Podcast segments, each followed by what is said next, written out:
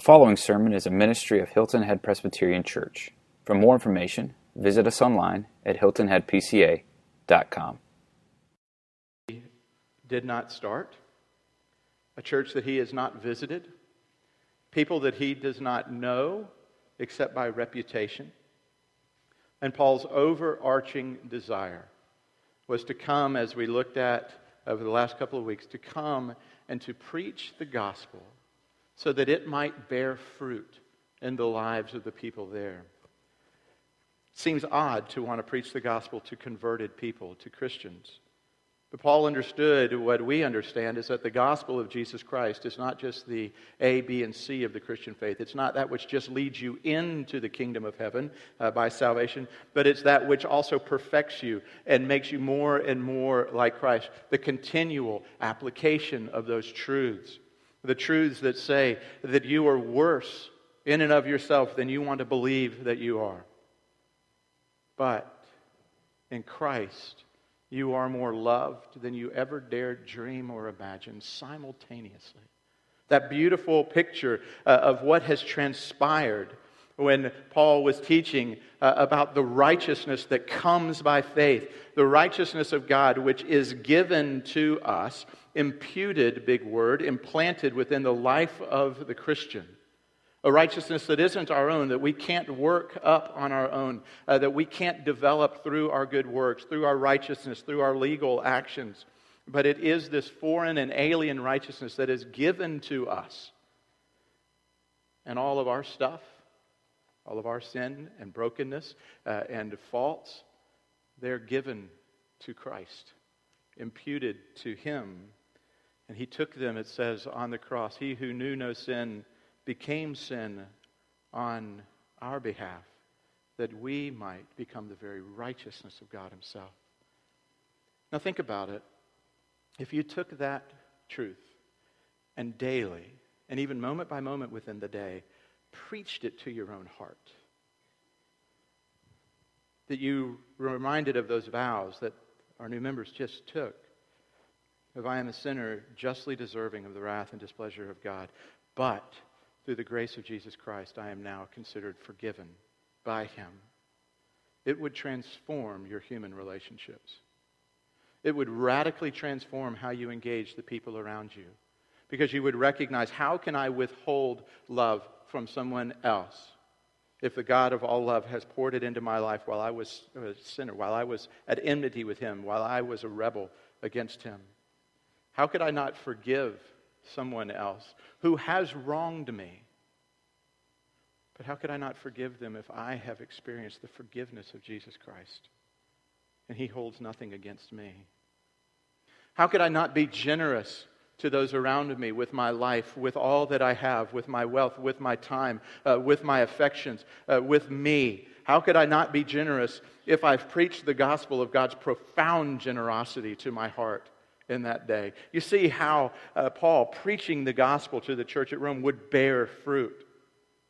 And so we're moving along in that. And so we're going to begin uh, to unpack this gospel message. And this week we come to the large section of Scripture, the large section of this letter that begins in chapter 1, verse 18, and runs all the way to chapter 3, verse 20. And this is a section of Scripture that's entirely bad news. And I've broken it up into three sermons, so hope to see you next week. Because that's not how you break up a letter, but we, we're going to take it on in this way a little bit. And Paul is writing to say, unless you understand sin and wrath, this gospel makes no sense whatsoever. It is completely unintelligible to the human heart. And so today we are going to step into weighty material. And I pray that God would bless our time by His Spirit. Let us ask Him to do just that.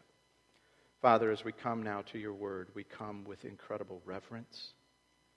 We come with incredible deference that we pray that we would doubt our doubts, that we would not hold our intellect above your supreme mind, Uh, that we would come and that we would sit under your word, and that by your Spirit you would teach us today. Father, thank you for preserving your word and now giving it to us. May your Spirit bless this, the reading and hearing of it. Amen. If you have your Bibles, you can turn to Romans chapter 1, picking up in verse 18. This is God's very word. For the wrath of God is revealed from heaven against all ungodliness and unrighteousness of men, who by their unrighteousness suppress the truth. For what can be known about God is plain to them, because God has shown it to them. For his invisible attributes, namely his eternal power and divine nature, have been clearly perceived ever since the creation of the world, in the things that have been made, so that they are without excuse. For although they knew God, they did not honor him as God or give thanks to him, but they became futile in their thinking, and their foolish hearts were darkened. Claiming to be wise, they became fools and exchanged the glory of the immortal God for images resembling mortal man and birds and animals and creeping things.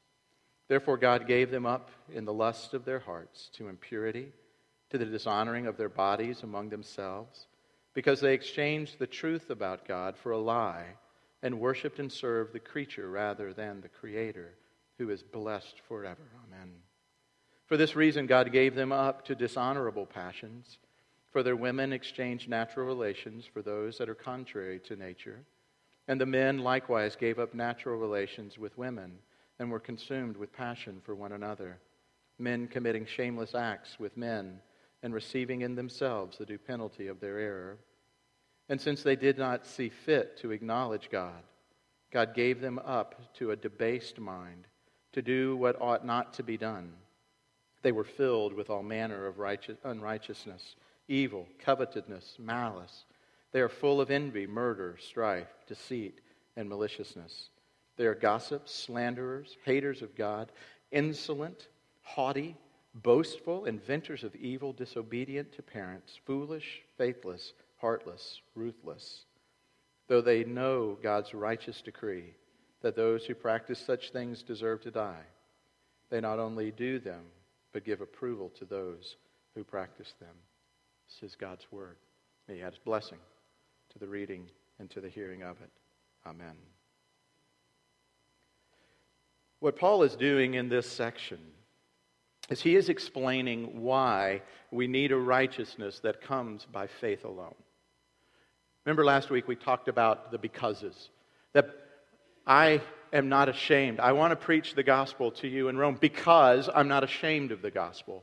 And I'm not ashamed of the gospel of Jesus Christ because it is the power of God unto salvation for all of those who believe, and to the Jew first and to the Greek, because it is the righteousness of God which is revealed to us by faith, faith unto faith. Because now, verse 18, because the wrath of God is revealed from heaven against all ungodliness.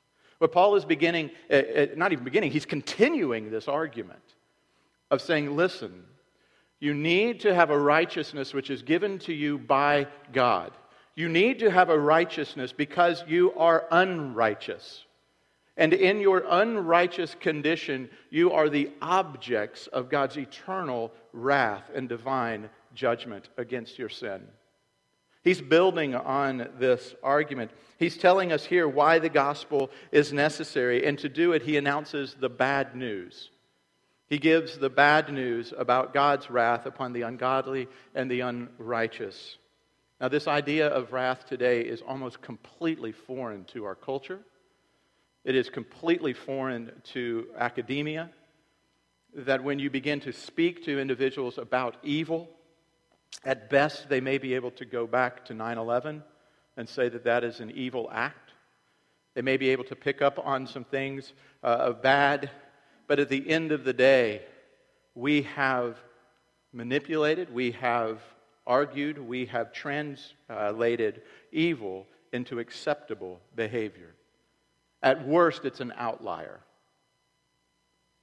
But for most, we would say It's just unacceptable to speak in those terms. And the idea of wrath, oh my goodness. Some of you who are guests today uh, are going to walk away and go, ah, that hellfire and brimstone sermon. My goodness. And it's used in a pejorative sense, it's used negatively. That those who preach of it are unintelligent, they're simple minded, they're unenlightened. But you see, Paul said, you can't understand the gospel at all. Christ's death on a cross makes absolutely no sense if there's no sin that is deserving of divine wrath. And so I'm sure there are some uh, who preach uh, poorly, uh, and I'm probably in that group of those who preach poorly about divine wrath and judgment. But to say that we shouldn't preach about it at all because it's upsetting, because it may affect church growth, because folks won't come back the point of the church isn't church growth. The point of the church is to be faithful to the truth of God's word and to believe that by proclaiming the entirety of God's word, that God will be faithful to bring many unto himself. You see, we want to say that at the end of the day, love wins. At the end of the day, pulpits around the country and around the world are diminishing this idea of wrath so much so that they're saying at the end of the day, it doesn't matter, you all get to go to heaven. I wish that was the truth. But it's not. That's at least not biblical truth. It's a wonderful notion.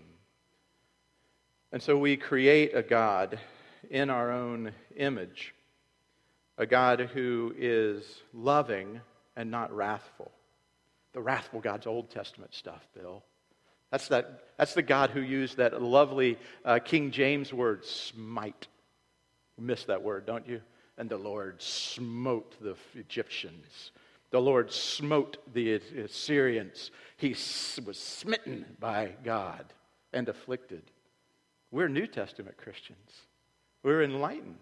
This is a God of love in the New Testament, not all that heavy stuff over there. Well, folks, don't just bear with me, but engage fully today that we're going to be looking at what do we do with this wrath of God that is poured out on all mankind? What's our escape from it? For in this section, Paul is talking to those who are outside of a religious community. He's speaking to those who would have come from a pagan uh, worldview, a non religious worldview, if you would.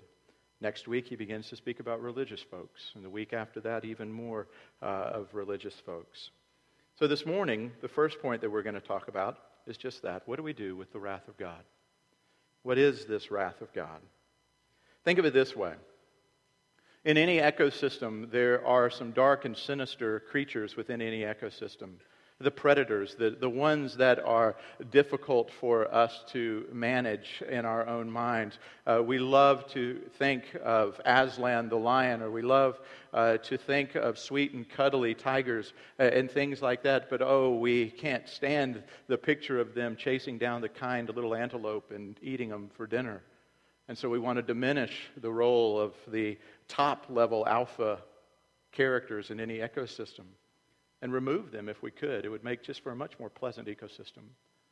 But what you do when you do that is you destroy the entire ecosystem. Many people try to apply that into the biblical ecosystem and think that if I can just remove this idea, this archaic, uh, this primitive idea of wrath, this primitive idea of sin and punishment, then I can have a palatable Christianity. Folks, what you do at that point is you destroy the entire thing, that it all holds together. So, what do we do with the wrath of God? Well, the first thing that you need to understand is God's wrath is not incompatible with his love. God's wrath is not incompatible with his love. It is actually an outgrowth of his love that you see the wrath of God, as John Stott wrote, uh, then is almost totally different from human anger. It does not mean that God loses his temper, flies into a rage, or is ever malicious, spiteful, or vindictive. The alternative to wrath is not love, but neutrality in the moral conflict. A God and God is not neutral. On the contrary, his wrath is his holy hostility to evil, his refusal to condone it, or come to terms with it, his just judgment upon it. John Stott. What he is saying and what Paul is saying is that God's wrath, his hatred of evil, is born out of his passion and love for his creation and for humanity. Whoever that you love, all of you are in a loving relationship with somebody. When you see something in their life that is destroying them, either by their own volition, their own choice, or something that is beyond their power, but you see it in their life and it is destroying it, it is not hatred to be angry. It is not unloving to hate that in them. It is actually an outgrowth of your love. To say to someone you love, I see the actions that you're doing and they're going to destroy you if you keep doing it, and I hate those actions. That, wells up within you something. Paul said, It is possible to be angry and not sin. There is a righteous indignation that comes. Some of you wrestle with infirmities within your bodies and loved ones with cancer or Alzheimer's or, or, other things that are happening. Whenever I hear of somebody else with cancer, it raises up within me an indignation towards that cancer. I hate it.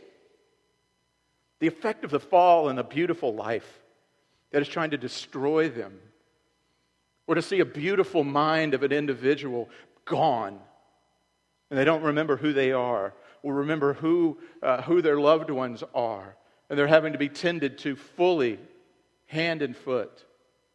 Love rages against that. It rises up within us an indignation about something that is going to destroy someone or something that we love. To say that we wouldn't be motivated in that way, to move in that way, would make us amoral. Not immoral, but amoral. That we are beyond it, that we're above it, that we don't care about those things. And if I said to you today that, oh, you're amoral, it's not a compliment, and you wouldn't receive it as such. I'm going to use an illustration this morning from a sermon that I heard by Ligon Duncan, my systematic theology professor in seminary and former pastor at First Presbyterian Church in Jackson, Mississippi. He said there is this idea that wrath is incompatible with the idea of divine love. I'd say it is the other way around. Anger, righteous indignation is a function of goodness. Goodness is necessary to true love. Therefore, in order to truly love, you must be capable of righteous indignation against that which is a violation of it. Let me put it another way a God who cannot be angry is a God who cannot love. In fact, if you cannot be angry against wrong, you are a person who cannot love. And he gives an illustration. And it is a very graphic illustration, and I will go ahead and let you know that on the front end. It is one that speaks of a practice within our own country that we have, for many, just come to terms with, and that is that of abortion. And this isn't the political Christian right sermon, but it is to present to you something that should raise within you a righteous indignation. Some of you here have experienced abortion in your own life, and I want you to hear this absolutely plainly from me. There is forgiveness for you in Christ Jesus, and in Him you have already been forgiven. This isn't to shame you. And if you haven't been able to forgive yourself, let's talk so I can introduce you to a Savior who already has. But hear these words from a nurse who testified in the Supreme Court case about partial birth abortion in the third term that our country is moving towards and that in the world is accepted. Her name was Brenda Pratt Shafer, and she wrote these words. Dr. Haskell, that was the abortion doctor, brought the ultrasound in and he hooked it up so that he could see the baby. On the ultrasound screen, I could see the heartbeat.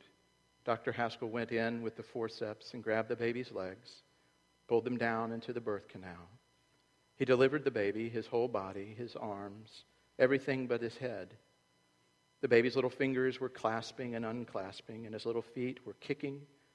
And then the doctor stuck the scissors in the back of his head.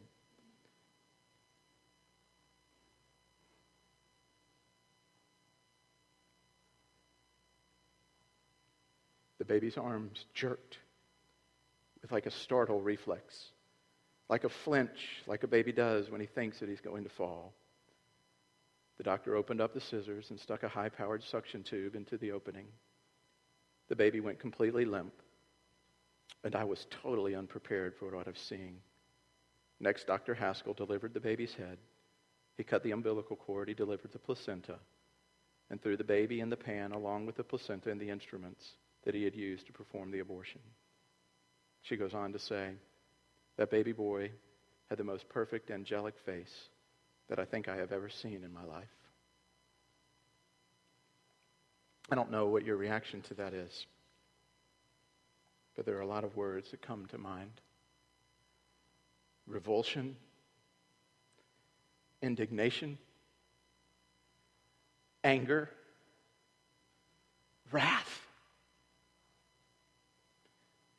And I want to say that if we cannot be angry about infanticide, which this is, and is going on within our country and around the world, then we aren't loving. Because love produces within that person a righteous indignation when wrong is perpetrated. And folks, that's just wrong. It's not okay.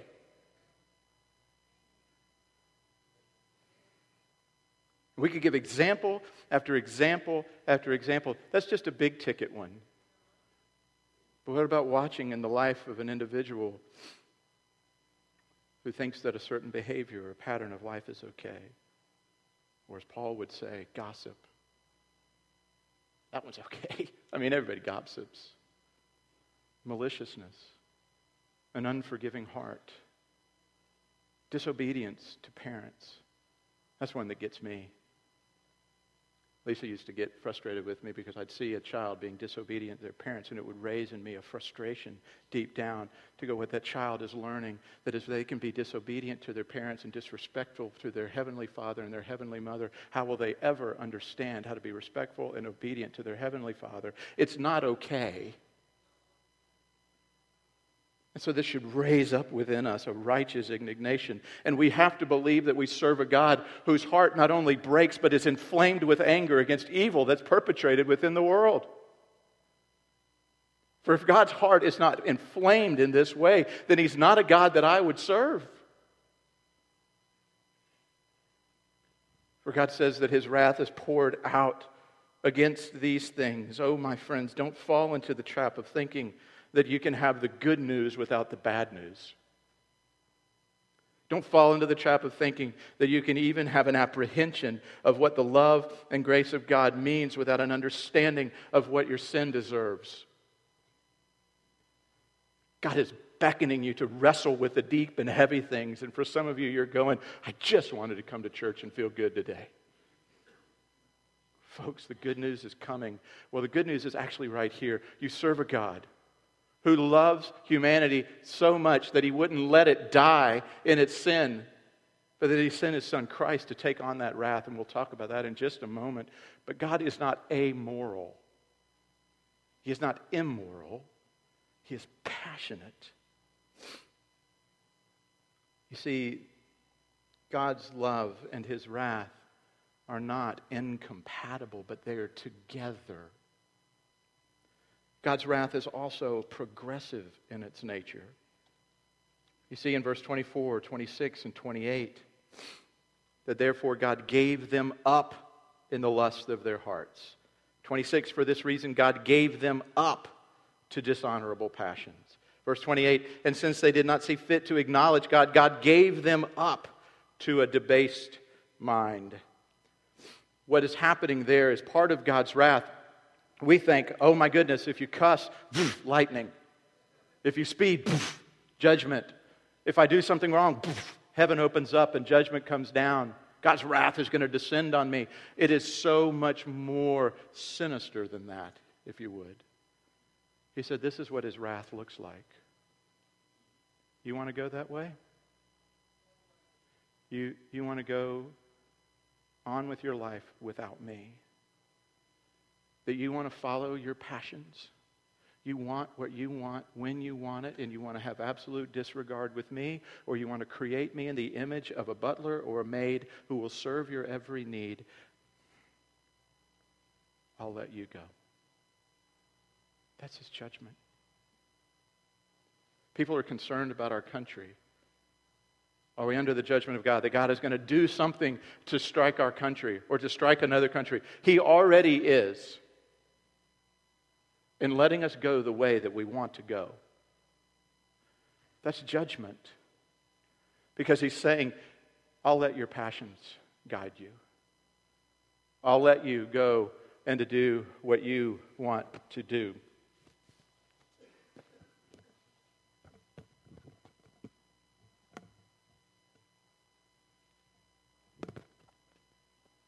Tim Keller wrote this. God gave them over to the strongest desires of their hearts, their passions. The worst thing God can do to you, the most just form of punishment God could possibly give you, is to give you over to the strongest desires of your hearts. In other words, let your wishes come true. That's the worst thing God could possibly do, and the most fair thing he could ever do. Parents, if you don't love your kids, well, parents, if you want to judge your kids, if you want them to experience judgment, let them do whatever they want to do. That's actually judgment. It's not love. We live in a society, by the way, where parents, you're so we, we are so terrified of our children that we think to love them is to allow them to go do whatever they want to do. Kids, hear this about your parents when they stop your passions that are leading you away from a relationship with Christ, is because they absolutely love you. Not because they hate you. And they're trying to pull you back because they know your passions will lead you somewhere where you do not want to go. You may think you do but it's not where you want to go ultimately. And God says that's what his wrath is like. So, what's this wrath against? We know what it's, we know what it's like. It's not incompatible with his love. Uh, it is progressive in its nature. But what is the wrath of God against? What is he wrathful against? For the wrath of God is revealed, verse 18, from heaven against all ungodliness and unrighteousness of men. Those words, ungodliness and unrighteousness, two different words. Ungodliness uh, mainly means, an ungodliness, a vertical, that it is his wrath against the disdained for him. It is the vertical relationship. Uh, it is saying uh, of the worship of other things and the care of other things uh, in that way. And against all unrighteousness, which is the outworking of that ungodliness towards one another. That there is a vertical and a horizontal. And he says within this context that all of humanity is without excuse. Verse 21 For although they knew God, they did not honor him as God or give thanks to him, but became futile in their thinking. God says that he, in verse 19, for what can be known about God is plain to them because God has shown it to them. And so in verse 20, they are, legal language, without excuse. Paul uses legal language of Rome, and he says they would stand without excuse because God has made known to them everything that needs to be known. The creations cry out for the existence of God. And it says that man works hard. The word suppress is to hold it down or press it down. And within the human heart, we know that we are created by God. We know that there's a creator. You stand on the beach in this glorious environment that we are in, and you see the sun rise in the morning. You see the waves coming. You see the dolphins frolicking. You see the, the beauty of it. God says, You know that I exist. And our, our natural inclination is go, Yeah, but what about the person in Mongolia uh, in the early fourth century who didn't hear the gospel? They can't surely be held accountable to God. Paul says, Yes, they can. Because all of humanity is suppress the truth about God in unrighteousness. And they are without excuse. Now, folks, you're going to have to wrestle with that one. I don't have time to unpack it today, but you're going to have to wrestle with that one. And great minds and great people uh, wrestle with that truth. Read C.S. Lewis in the, in the last battle. He wants to believe that maybe somehow that the people across the sea are going to be able to have salvation somehow because this is so difficult for the human emotion. But that all of humanity is without excuse and that all of humanity worships something else. If you're not worshiping God, you will worship something else. Verse 23. And they exchanged the glory of the immortal God for images resembling mortal man and birds and animals and creeping things. You go, Bill, I don't have anything like that on my mantle. No idols at home. Well, idolatry is inevitable. Idolatry says that you will worship something. And if you're not worshiping the king, if you're not worshiping the true God, then you are worshiping something.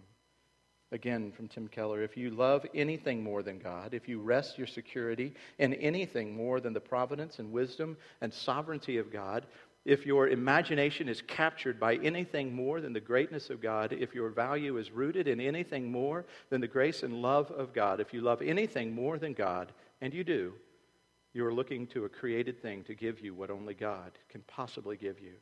Therefore, you have set up an idol.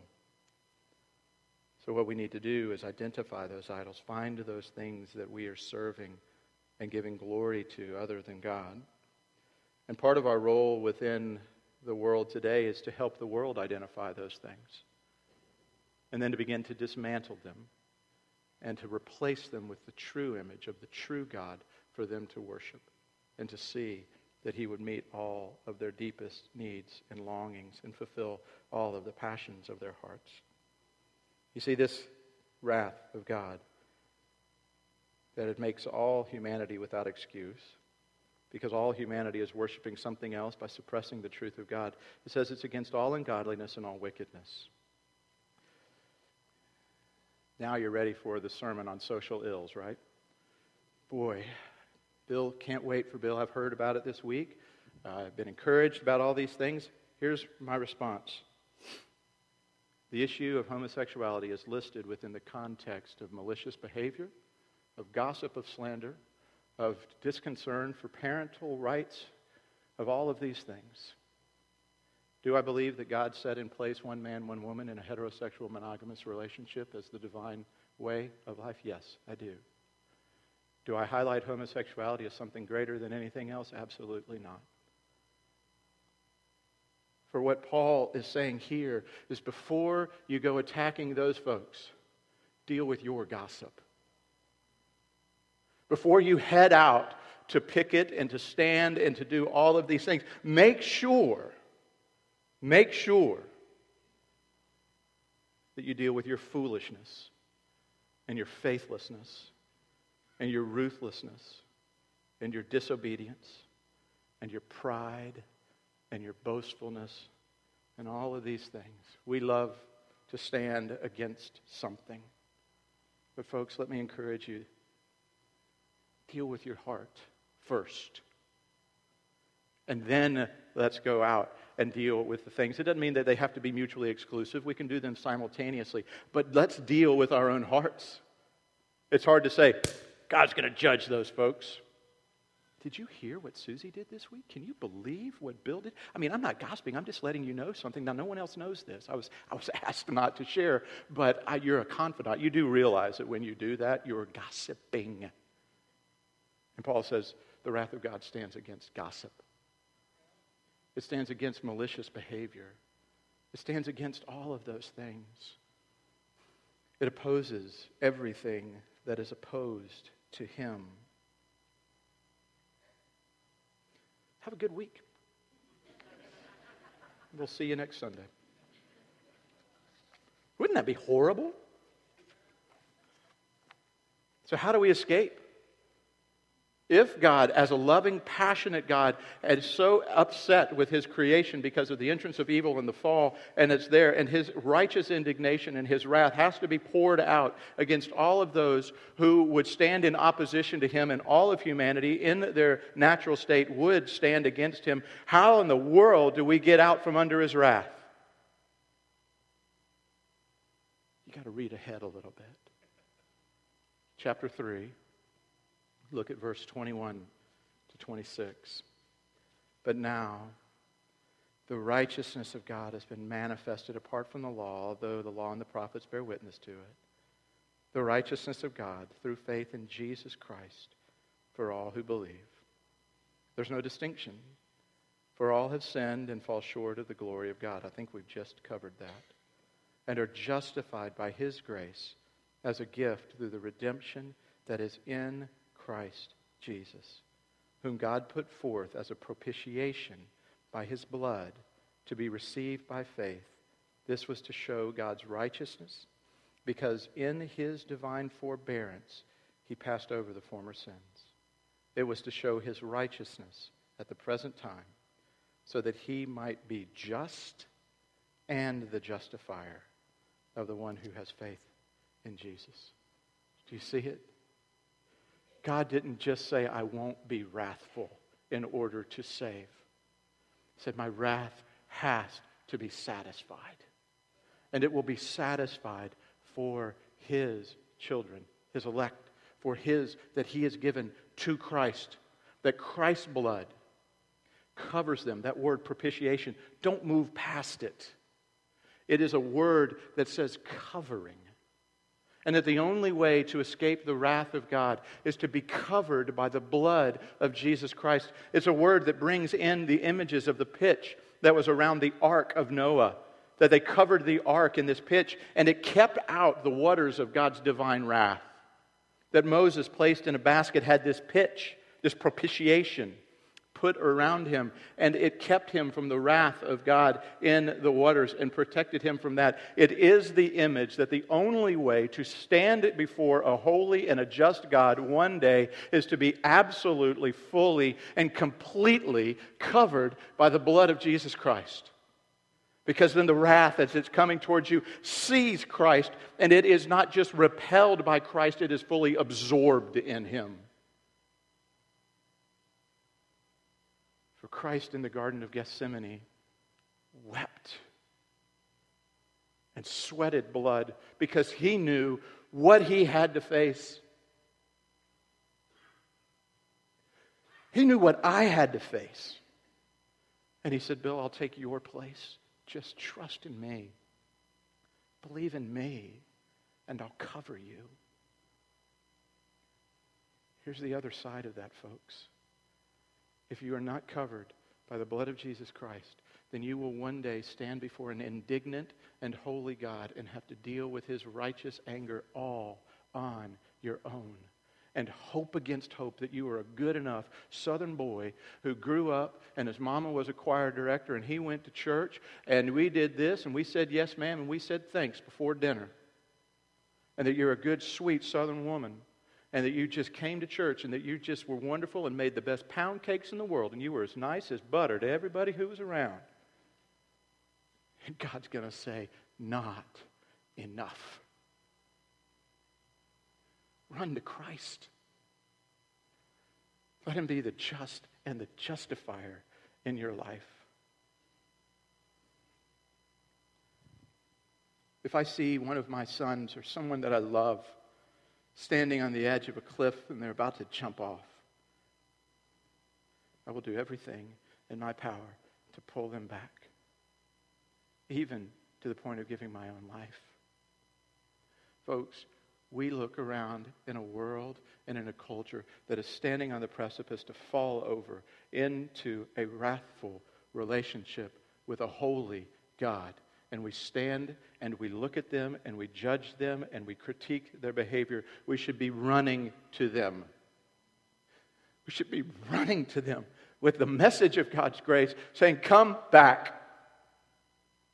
Don't go where you, your heart is telling you to go. I know your heart's telling you to go there. I know it, but don't trust your heart. Come find Christ and be covered by Him. That's our message, isn't it? Isn't that why we exist as a church? To proclaim that message.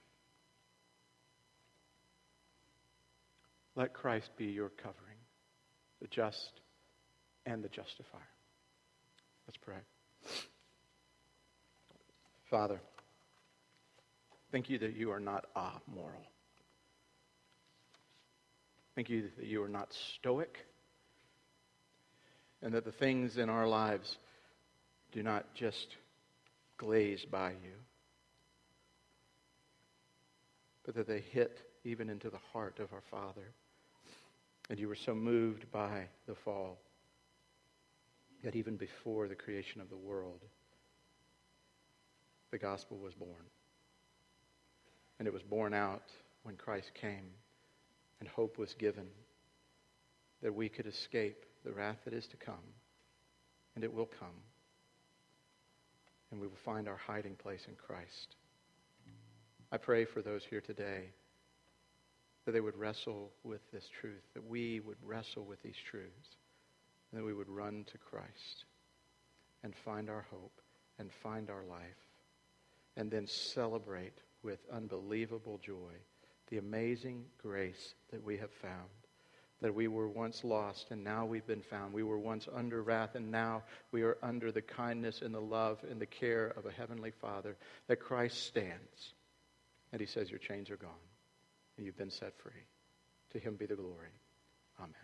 Let's stand and sing this song together.